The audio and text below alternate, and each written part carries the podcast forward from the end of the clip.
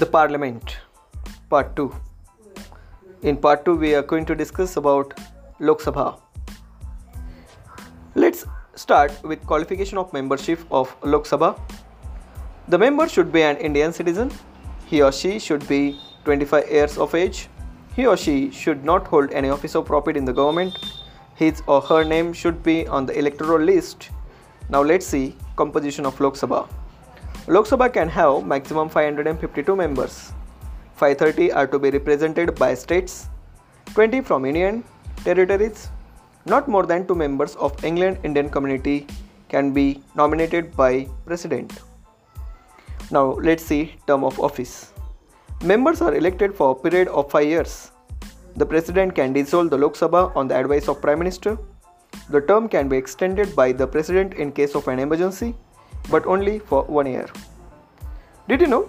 The final decision to impose an emergency was proposed by Indira Gandhi, agreed upon by the President of India, and thereafter ratified by the Cabinet and the Parliament from July to August 1975, based on the rationale that there were imminent internal and external threats to the Indian state.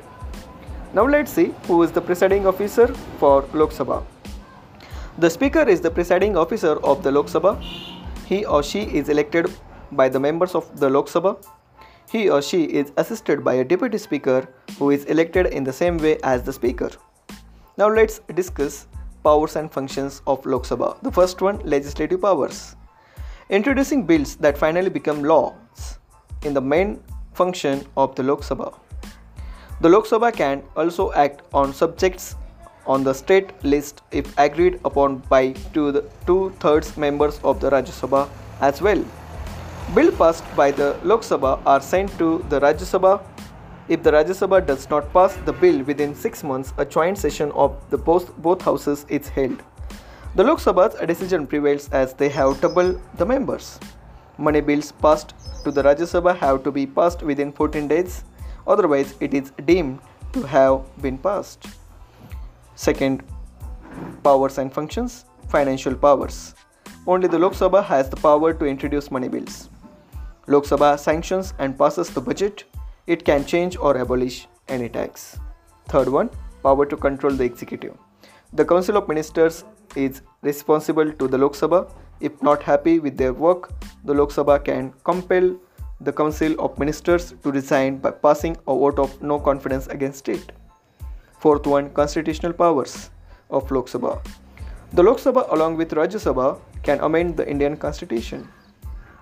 Then electoral powers of Lok Sabha. The Lok Sabha takes part in the election of the president and the vice president. Lok Sabha elects the speaker and the deputy speaker. Now let's see judicial power. Members of the Lok Sabha take part in the impeachment of the President of India. And now let's discuss about special power the Council of Ministers is answerable only to the Lok Sabha. The Lok Sabha can alone vote the Council of Ministers out of office. Now in part 3 we are going to discuss about Rajya Sabha. That's it from part 2. Thank you.